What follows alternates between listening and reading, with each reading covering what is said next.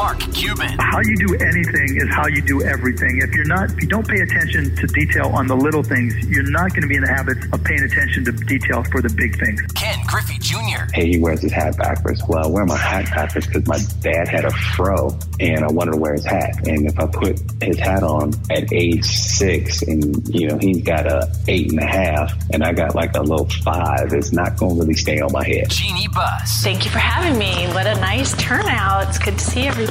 John Smoltz. is if you don't have the imagination and the willingness to fail or not being afraid to fail, I don't think you can be truly great. Candace Parker. I have so much hope for this generation coming up that have grown up with women in sports, in leadership roles, on television, speaking about sports, speaking knowledgeably about sports. Pau Gasol. To me, all the work that I've done, all the humanitarian work that I've done, has always given me great perspective, has allowed me to keep my feet on the ground, and uh, has really put and reminded me what's truly important. Damian Lillard. That was for Seattle.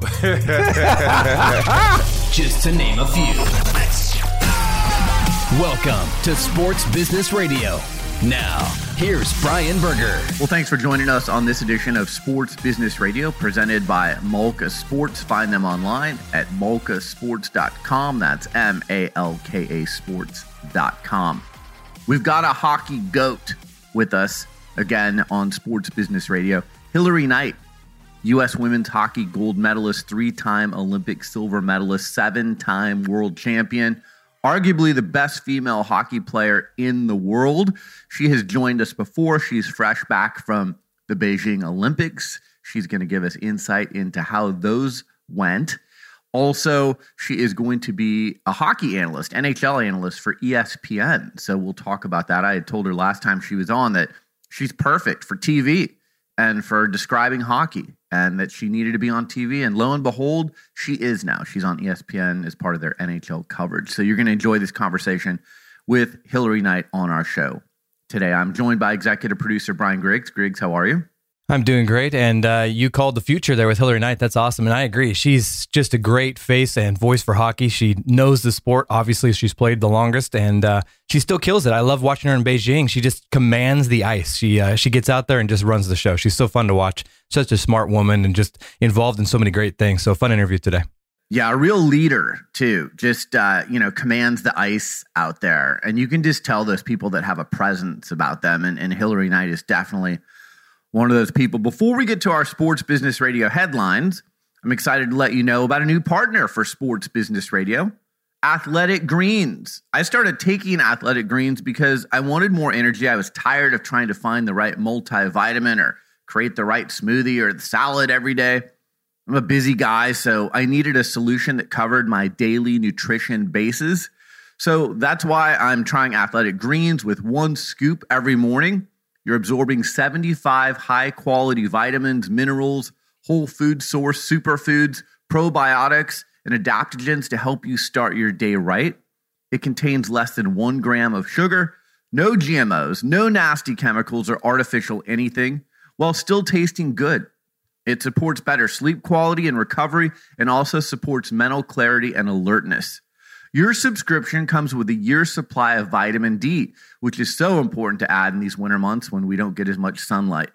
It costs you less than $3 a day. You're investing in your health, and it's cheaper than your cold brew habit. Additionally, for every purchase, they donate to organizations helping to get nutritious foods to kids in need, including No Kid Hungry here in the US. In 2020, Athletic Greens donated over 1.2 million meals to kids. Athletic Greens has over 7,000 five star reviews. To make it easy, Athletic Greens is going to give you a free one year supply of immune supporting vitamin D and five free travel packets for your first purchase. All you have to do is visit athleticgreens.com backslash SBR. Again, that's athleticgreens.com backslash SBR to take ownership over your health and pick up the ultimate daily nutritional insurance. Griggs, let's get to some of our sports business headlines of the week. There's a lot of them. Is Major League Baseball headed over the cliff? They're definitely headed towards the cliff.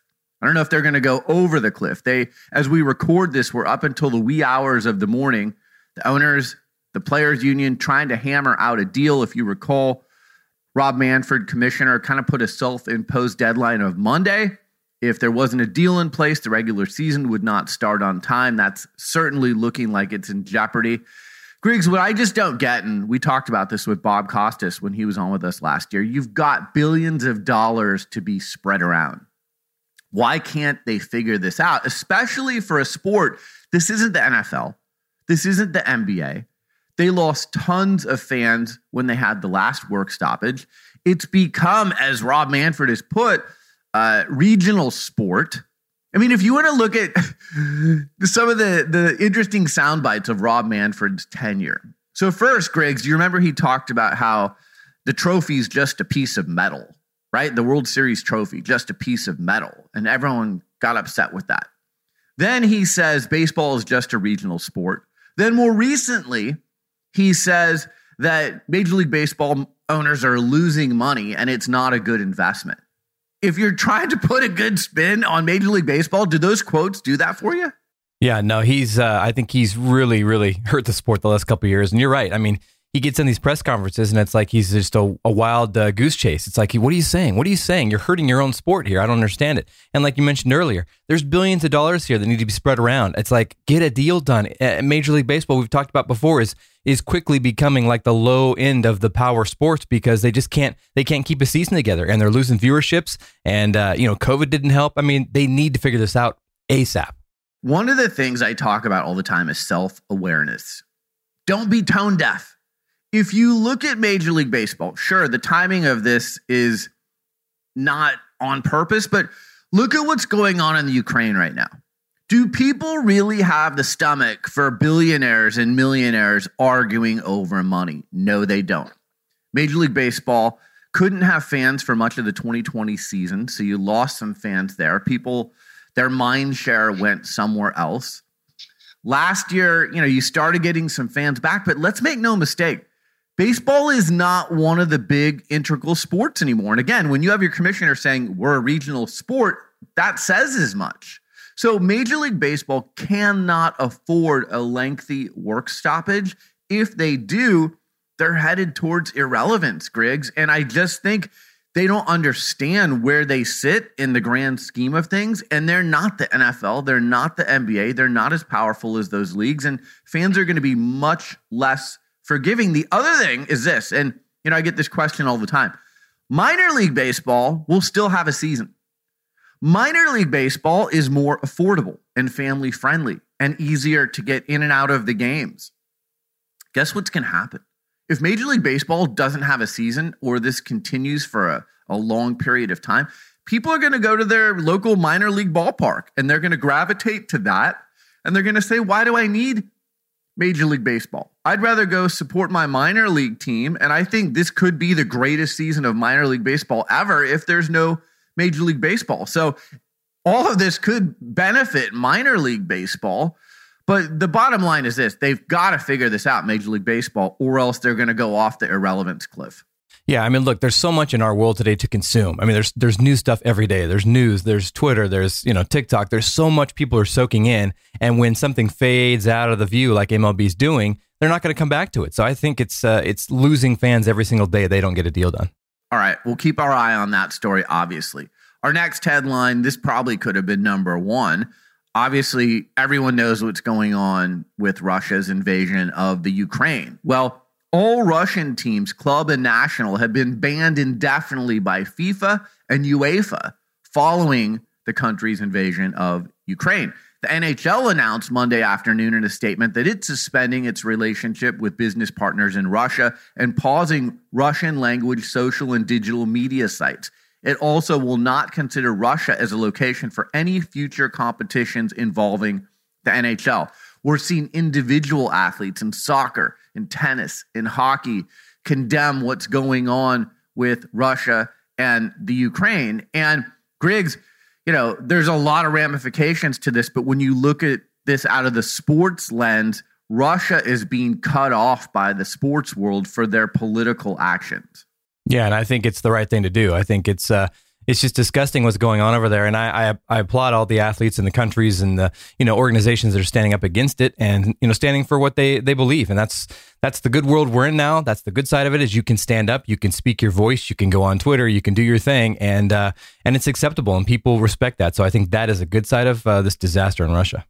All right, our next headline: Coach K this Saturday has his final home game at Duke. It's against rival North Carolina.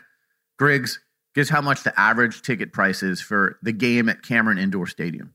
Yeah, that's a good question. Let's see. Um, I'll go seven thousand. Little less than that. Fifty three ninety two. Five thousand three hundred ninety two dollars is the average ticket price for Coach K's final home game at Duke. I would have actually thought it was a little higher. I would have guessed in your range, the seven thousand, maybe even ten thousand dollar range. But uh, you know, that's not a big stadium, Cameron Indoor. What a career for Coach K. And you're playing North Carolina. So you add all of those things up, and it's going to be a special day at uh, Cameron Indoor on Saturday at Duke. Yeah, I uh, I get chills just talking about it because I mean, what a what an iconic coach and a career, and uh, just that venue and that crowd that's always showing up and uh, playing North Carolina is going to be awesome. So, you know, there's been some amazing games already, even before March Madness uh, this year. So I'm excited for that game. And Coach K, man, what a legacy.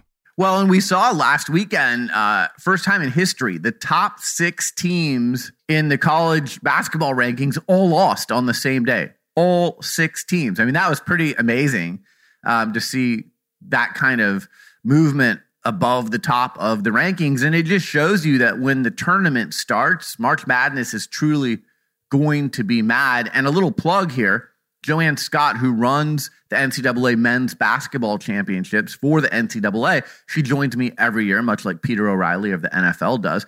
She's going to be with me the week leading into March Madness. So she will take us behind the scenes of this year's March Madness a primer for March Madness. Anything and everything you want to know about this year's tournament, you'll hear from Joanne Scott of the NCAA uh, in just a couple weeks right here on Sports Business Radio.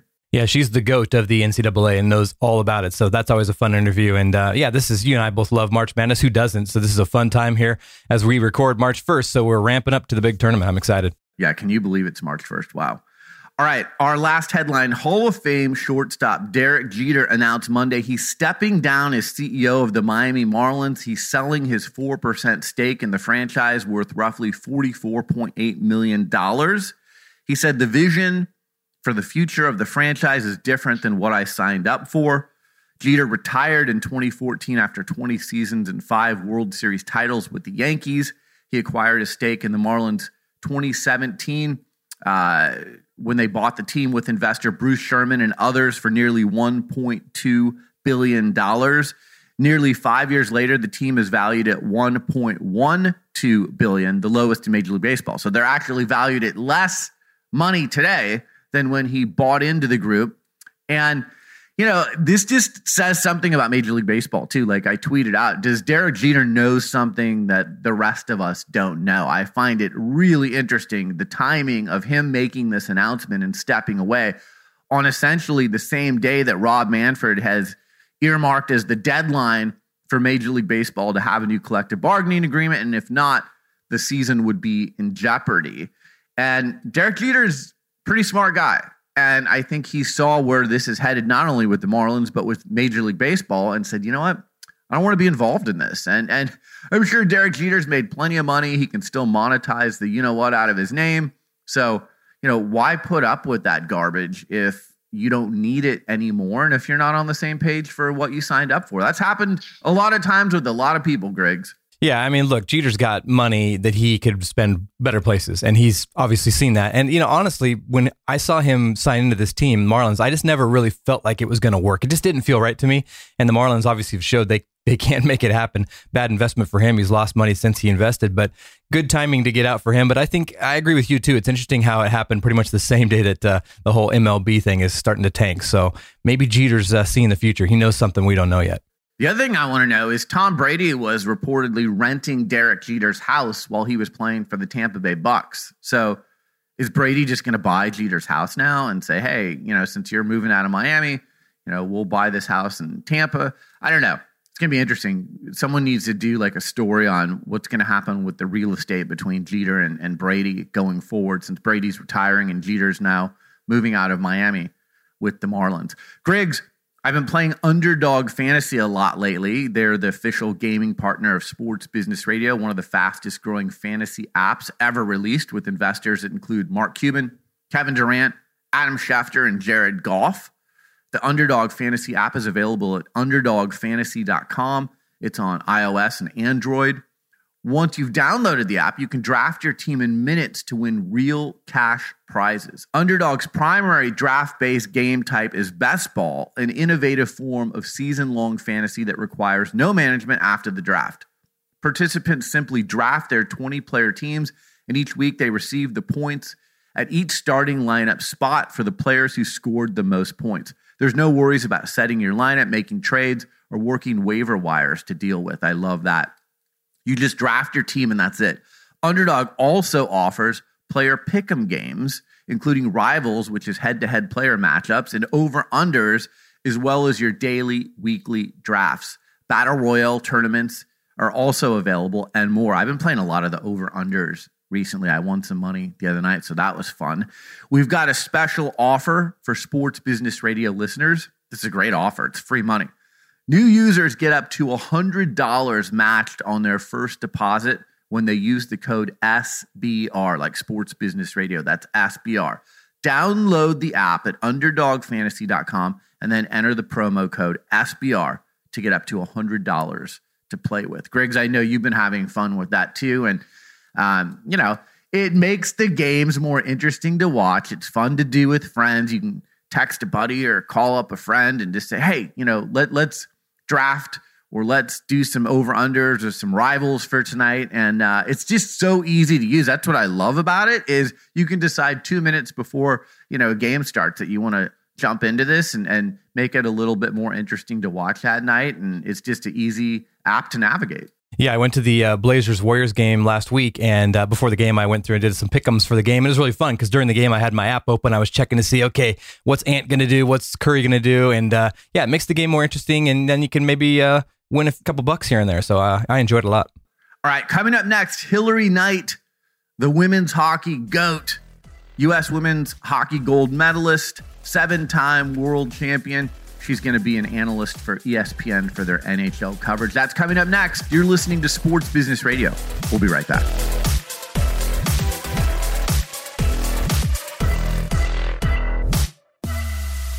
My guest is Hilary Knight, U.S. women's hockey gold medalist, three time Olympic silver medalist, seven time world champion, arguably the best women's hockey player in the world.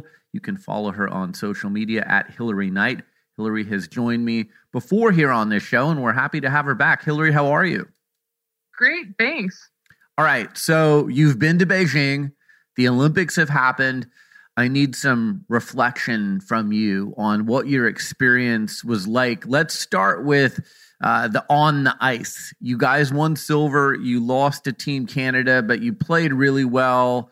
Um, give me your perspective and your thoughts as you look back on these Olympics. Yeah, honestly, I'm extremely and incredibly proud of the group, our team that we had there. Um, it it was not easy to to make it to the Olympics. Obviously, there's there's different, you know, there's a global health pandemic going on. Um, you know, part of our tours canceled. We've got random things happening, uh, trying to train together and not being able to, and things like that, and injuries and and whatnot, and the whole gamut of things. Right when you get into the nitty gritty of team sports, but to be able to get ourselves to Beijing and to stay safe and, and, be able to compete as a group uh, was, I think, an incredible feat in itself. Obviously, our expectation is always to win gold. And so when you come up short, it doesn't feel good and feels like you let a lot of people down. But the big takeaway is to, you know, it's such an honor to be able to represent your country on a world stage and to to win any color medal. I mean, it's a huge honor to be able to be called an Olympian, um, but to to bring home a medal of any kind is, is pretty incredible. But um, you know, definitely a unique tournament from a from a COVID perspective, and then also losing you know one of our top centers in the first you know few minutes of of, of group play. Um, so it's it was a sort of a, a heartbreaking, I think, way to to navigate a tournament. However, big takeaway is I'm incredibly proud of our group and how resilient we were and how we fought and we tried to battle out of a, a pretty big deficit in the first period. Yeah, you absolutely should be proud of of your team and and how you all performed. What was the off the ice experience like? I know last time I had you on, you know, you've been to what four Olympics now, mm-hmm. and you know, it's been a different experience at each one of them with the off the ice. You know, sometimes you're out able to be social and eat lots of candy in Vancouver, like you said. Other yep. times, you know, you're staying closer to your your uh, village and your room. What was this like?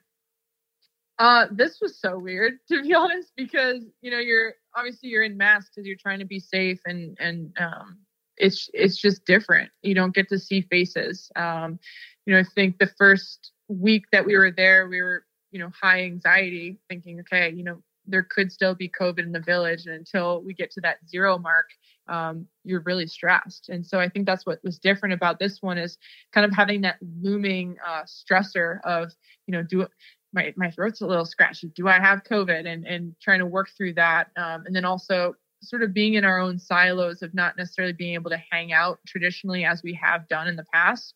Um, but at the same time, I think we made the best of what we had, and we were able to go enjoy the Olympics and cheer on other fellow Team USA athletes at their events. And that's kind of what it's all about too. Is obviously you're there to compete, but if you can compete and then also kind of just enjoy the experience, I think it's a huge win, um, given the opportunity of of being in one of the best places uh, in the world to watch the best. It looks like you went to the opening ceremonies. What was that like?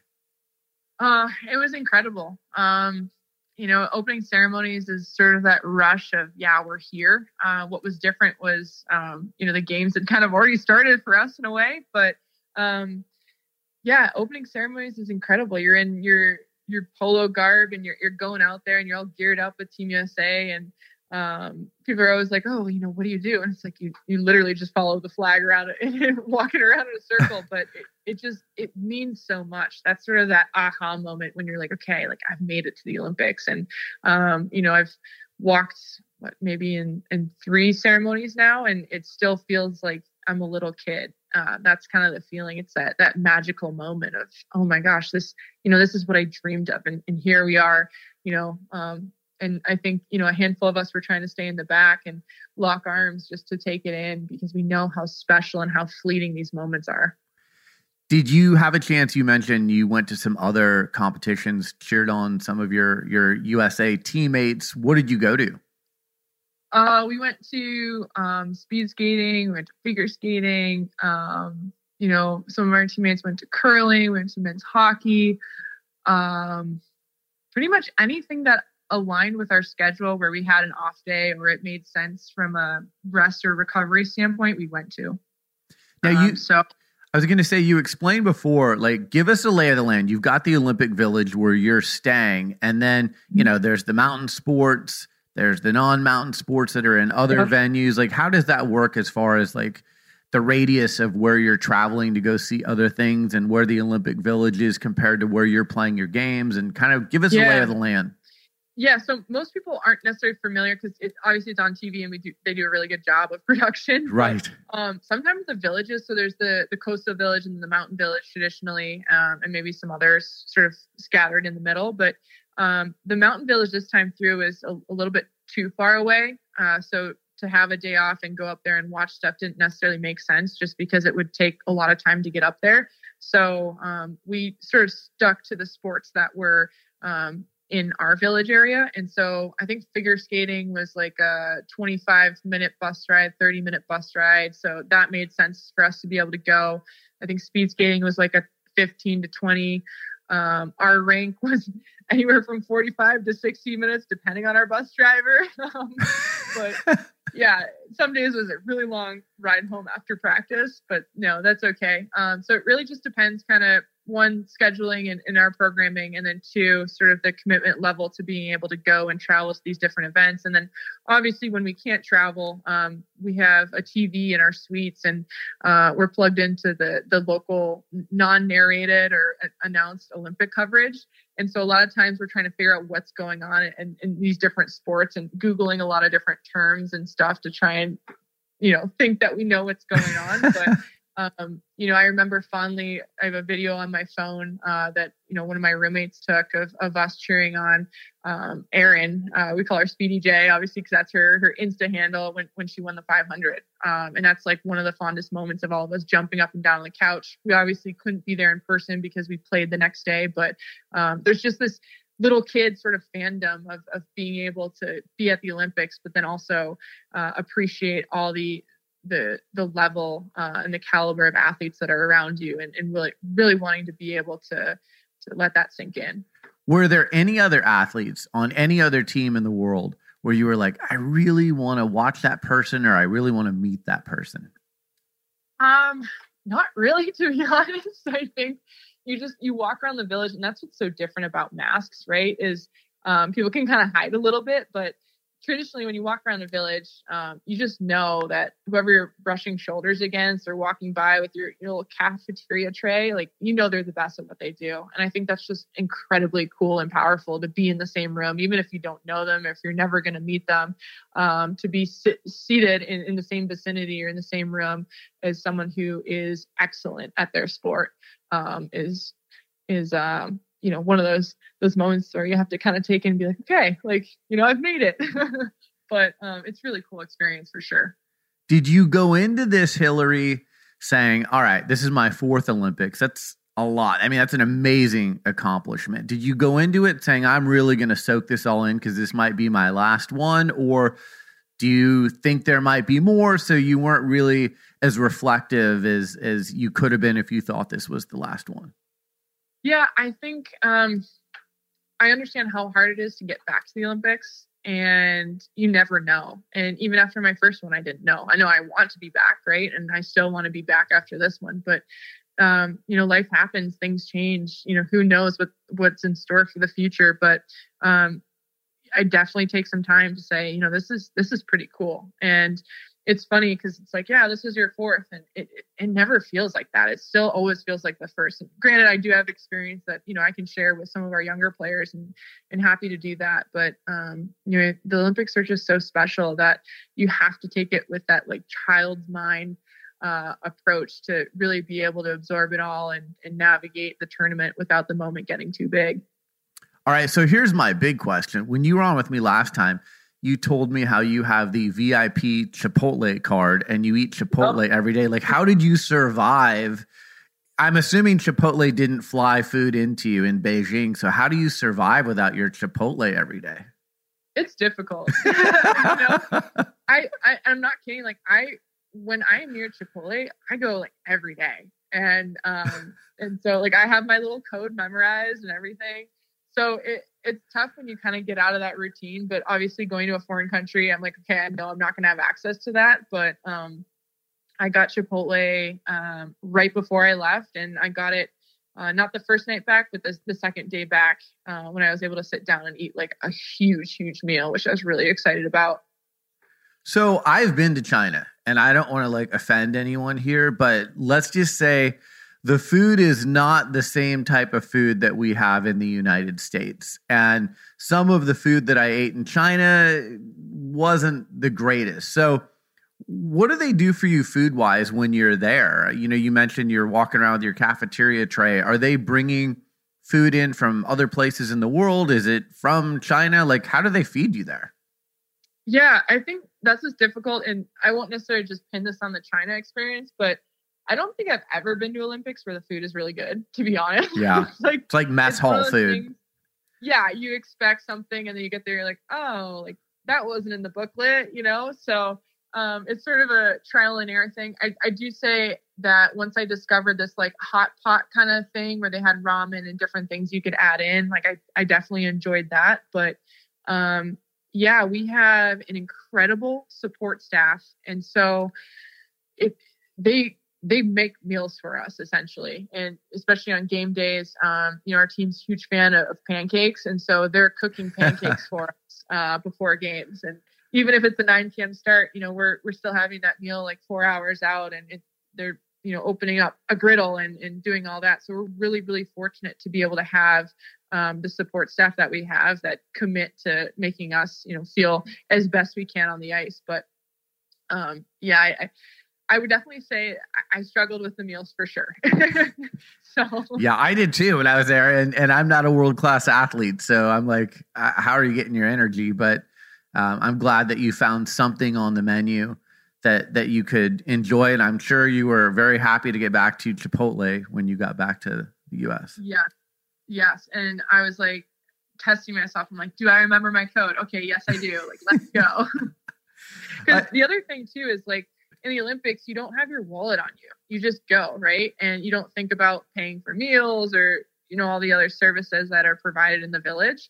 And so when I first got back, sort of to citizen quote unquote life, I was like, okay. And I went to go do things and I didn't have my wallet on me. I'm like, what am I doing? Like, remember, like you're back in life now. You have to start paying for things and and whatnot. So that was my quick moment of like, oh my gosh, how am I getting Chipotle? Okay, I remember my code. Let's go.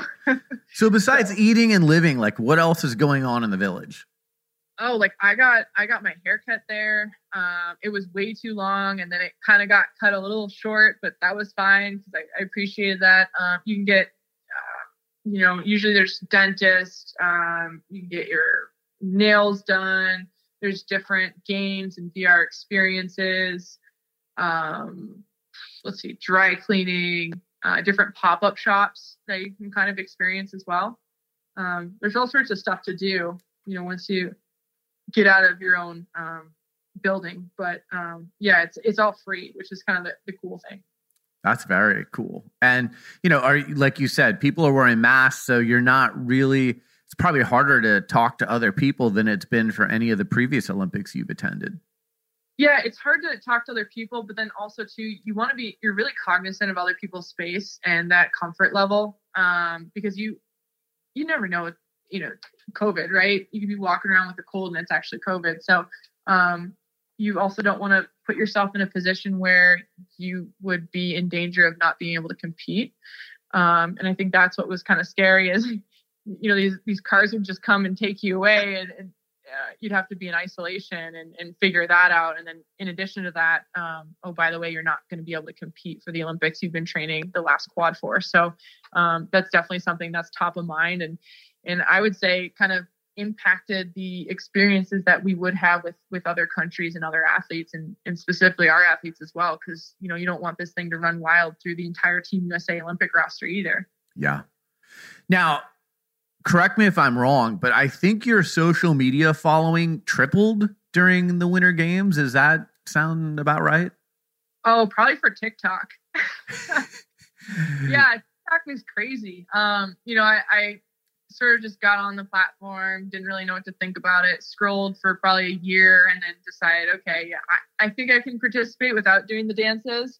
Uh, so I like the lip syncing stuff and it's fun when you're around teammates to to be able to just you know attempt some of the dances and do fun things together and um, you know i guess try and pass time or kill time because you're just sitting there and you're not really able to do anything else. Are we going to see a tiktok dance in the future? Yeah uh, we tried some and there's so there's so there, it's such great content because it's so cringe right? Like I'm not going to sit here and be like, oh, yeah, I'm a great dancer. Like, I'm posting that because I am laughing. it's so bad that I hope people enjoy it. So you're welcome, whoever gets to click on that.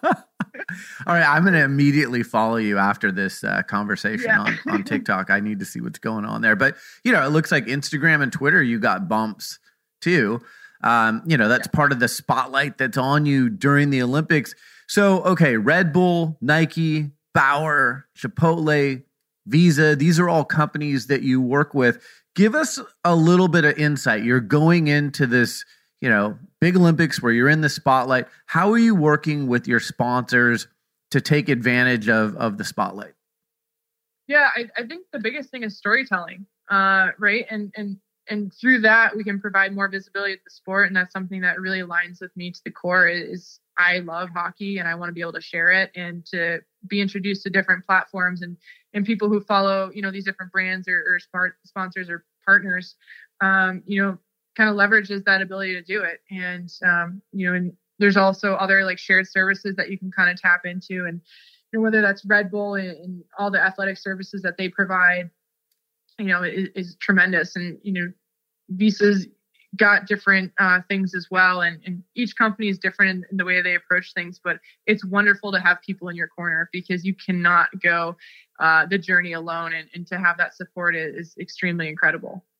Do you ever want to have a say in like a campaign as far do they come to you and say, all right, this is what we've got planned for this campaign or this commercial spot? Do they get your input on it or is it just like, hey, Hilary, this is how it's going to be? Um, I think it goes both ways. And, and to be honest, it really depends on time and how much time we have to kind of work through a concept together.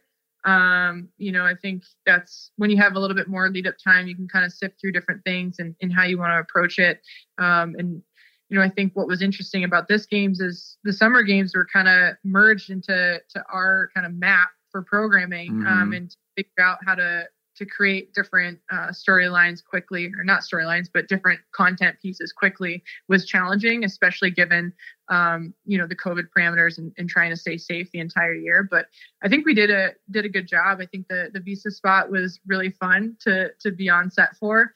Um, it was uh, definitely freezing cold, uh, but really cool how it how it all turned out, um, which is awesome because you know that's it's one thing to be able to play hockey, but then to, to also be provide other experiences to travel and get to meet other people and, and, do fun things like that. I mean, that's just it's it's a dream job. For our audience who might have missed it, uh, give us a little behind the scenes of the Visa set and and that commercial.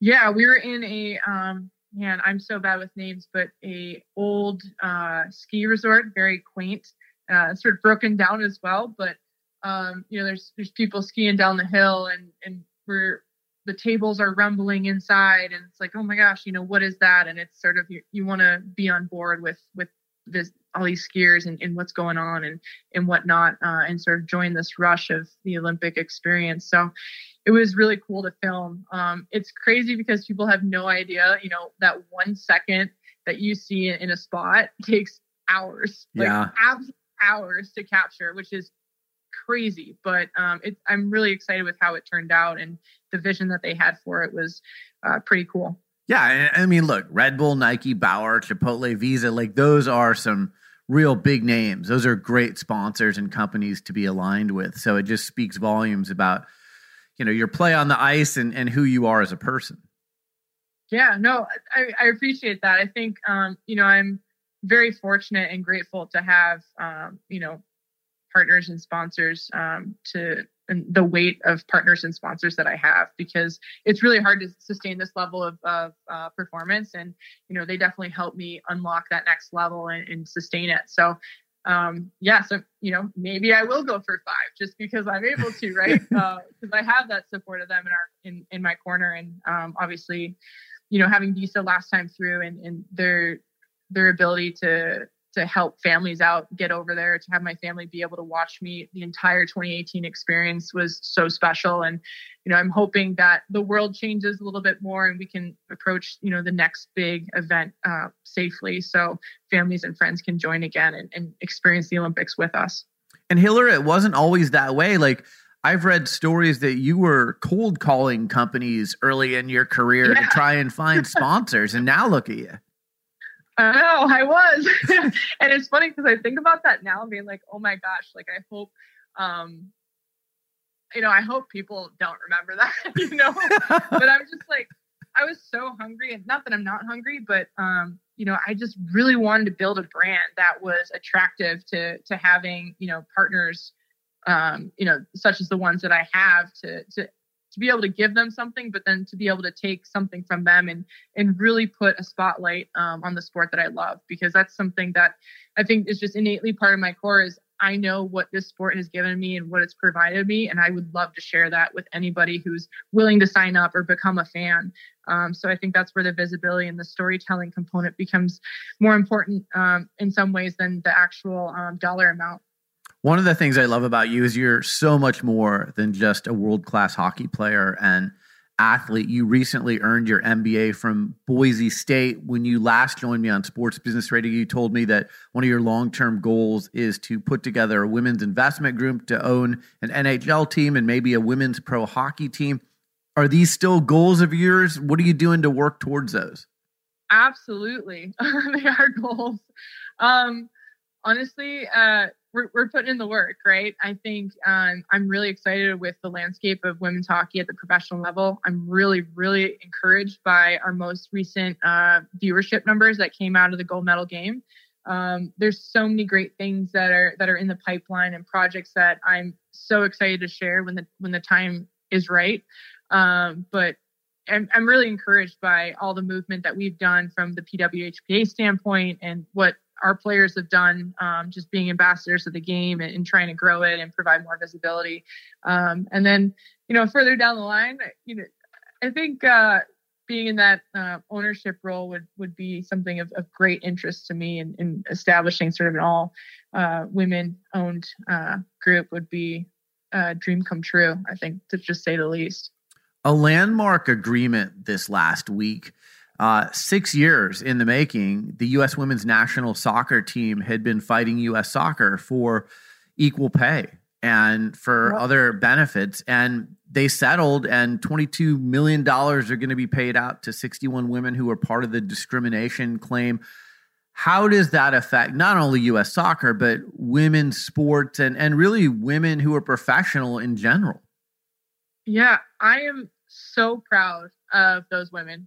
I, I mean, when that news came out, it it was just sort of like a sigh of relief and sort of that you know sort of resonation, that chest banging, like yes, like we're we're really making moves, um, and you feel very much so a part of that. Obviously, I don't play soccer, um, but those those women inspire us tremendously, and when they move the needle, um, it moves the needle for other sports as well, and also in other industry. And I think that's something that just is innately a part of being a, a woman in sport is just um, you know you have to fulfill these other roles because it's it's a need. And to understand that you're a part of something bigger than yourself and you can have a positive impact and spark um, inspiration in, in other um, verticals is is significant. And for them to be able to continue to push and push and push and and raise the tide for all of us other sports and, and individuals as well is um, extremely incredible. And we are grateful uh, to have such strong women uh, leading the way and being trailblazers and something that we can feed off of as well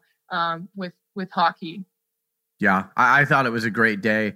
Again, I have a daughter, so anything in that realm is is wonderful. The other thing I saw this week that was interesting is the NCAA women's basketball tournament, which is upcoming.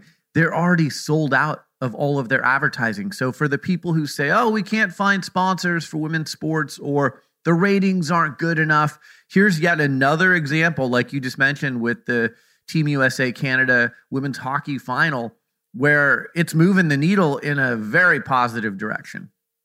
Absolutely. Um, and I think it just goes to show, um, I look at Sedona speaking out uh, last games, right? Or last, last uh, tournament. I mean, people would not have known the discrepancies. I think, you know, other players have spoken about it. Um, you know previously but because of social media because of where we are in the world and how behaviors are changing and how we approach women's sports um, her platform was so significant in, in driving that change um, and immediately you know it was tried they tried to rectify it right but um, it's wonderful to see that buy-in that level of interest and to see um, you know what the WNBA has done in in in, in their space and, and how that's impacting the NCAA as well. Um, so we all are kind of intertwined in, in, this this weird space together in the sports world that we can really feed off of one another and and, and inspire each other, but then also help um, drive forward. I think it's great. We've got just a few minutes left before I need to let you go. Since the last time we spoke, it's funny. Last time you were on, I said, "Look, you need to be on TV. You need to be a hockey analyst." Yeah. Well, now you're on ESPN. Tell us about that. Uh, I I need to catch up on the season.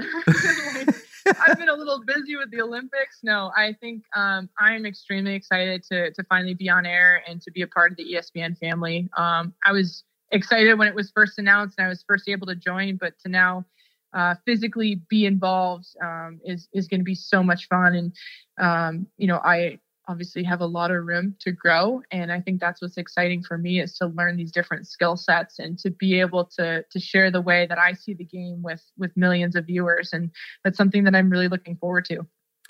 What's next beyond ESPN? Beyond you know, continuing to be an advocate for women and women's sports. What else does the future hold? Are you going to be, you know, continuing to train? I know you've played pro hockey. Give our audience a, a little bit of a sense of what's next.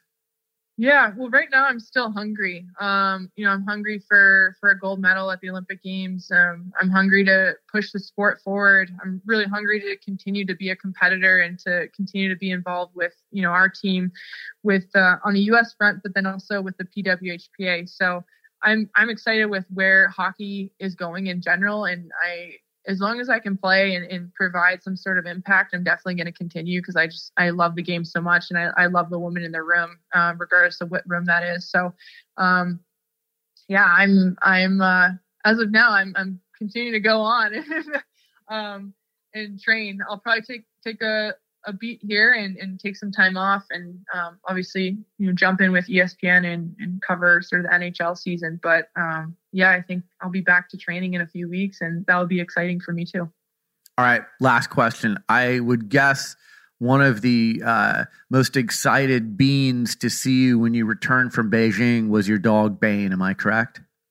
Yeah, I haven't been home yet, so I get to see him uh, later tonight. So I'm really excited. Uh, Bane and then Baloo's my puppy, and he'll kind of wiggle his way in between because he, you know, he loves attention. But I, I'm excited to wake up tomorrow um, to to go hit up my local coffee shop at home in Sun Valley, and then just go on a trail, you know, with with uh, Bane. So it's uh it's going to be good to take a deep breath, to go home, recharge a little bit look at the mountains, um, just appreciate being home and being around my family. Um, and then obviously it's pack the bags and go wherever I'm needed to go next. Well, you have certainly earned it. You have done a great job. It's great to have you back on Sports Business Radio and continued success to you with ESPN and all of the other endeavors that you have. Thank you so much, Brian. Hilary Knight, seven time world champion, U.S. women's hockey gold medalist, three time Olympic silver medalist. Follow her on social media at Hilary Knight. You're listening to Sports Business Radio. We'll be right back. This edition of Sports Business Radio is presented by Rhone. They are the new official menswear partner of Sports Business Radio. I absolutely love their product. I've been a fan of their company for many years now. Rhone makes the absolute highest quality, best fitting, and most comfortable performance driven clothing for men. Their entire line places emphasis on an active, balanced, and purpose driven lifestyle. I've been wearing their Mako short and Reign Tech long sleeve for all of my gym sessions. When I'm in person with people, I've been wearing the commuter pant and the commuter shirt. They're both very comfortable. Uh, Rhone's flex knit fabric revamps a timeless silhouette and creates a pant that moves with my lifestyle. Same thing with their shirt. And then when I'm working from home, like right now, I'm recording in my Spar jogger pants. I wear my Guru pants and my Reign Tech hoodie. They become some of my favorite items to wear when I'm working for home. And also, when I'm out and about, it's been cold here in Oregon. So I've got my Tundra quilted hooded jacket. It's my favorite jacket now. It keeps me warm, but it's not big and bulky. Rhone is offering Sports Business Radio podcast listeners 15% off your next purchase. Go to rhone.com and enter promo code SBR15 at checkout to receive 15% off your purchase. That's rhone.com, R H O N E.com, and enter code SBR15 at checkout.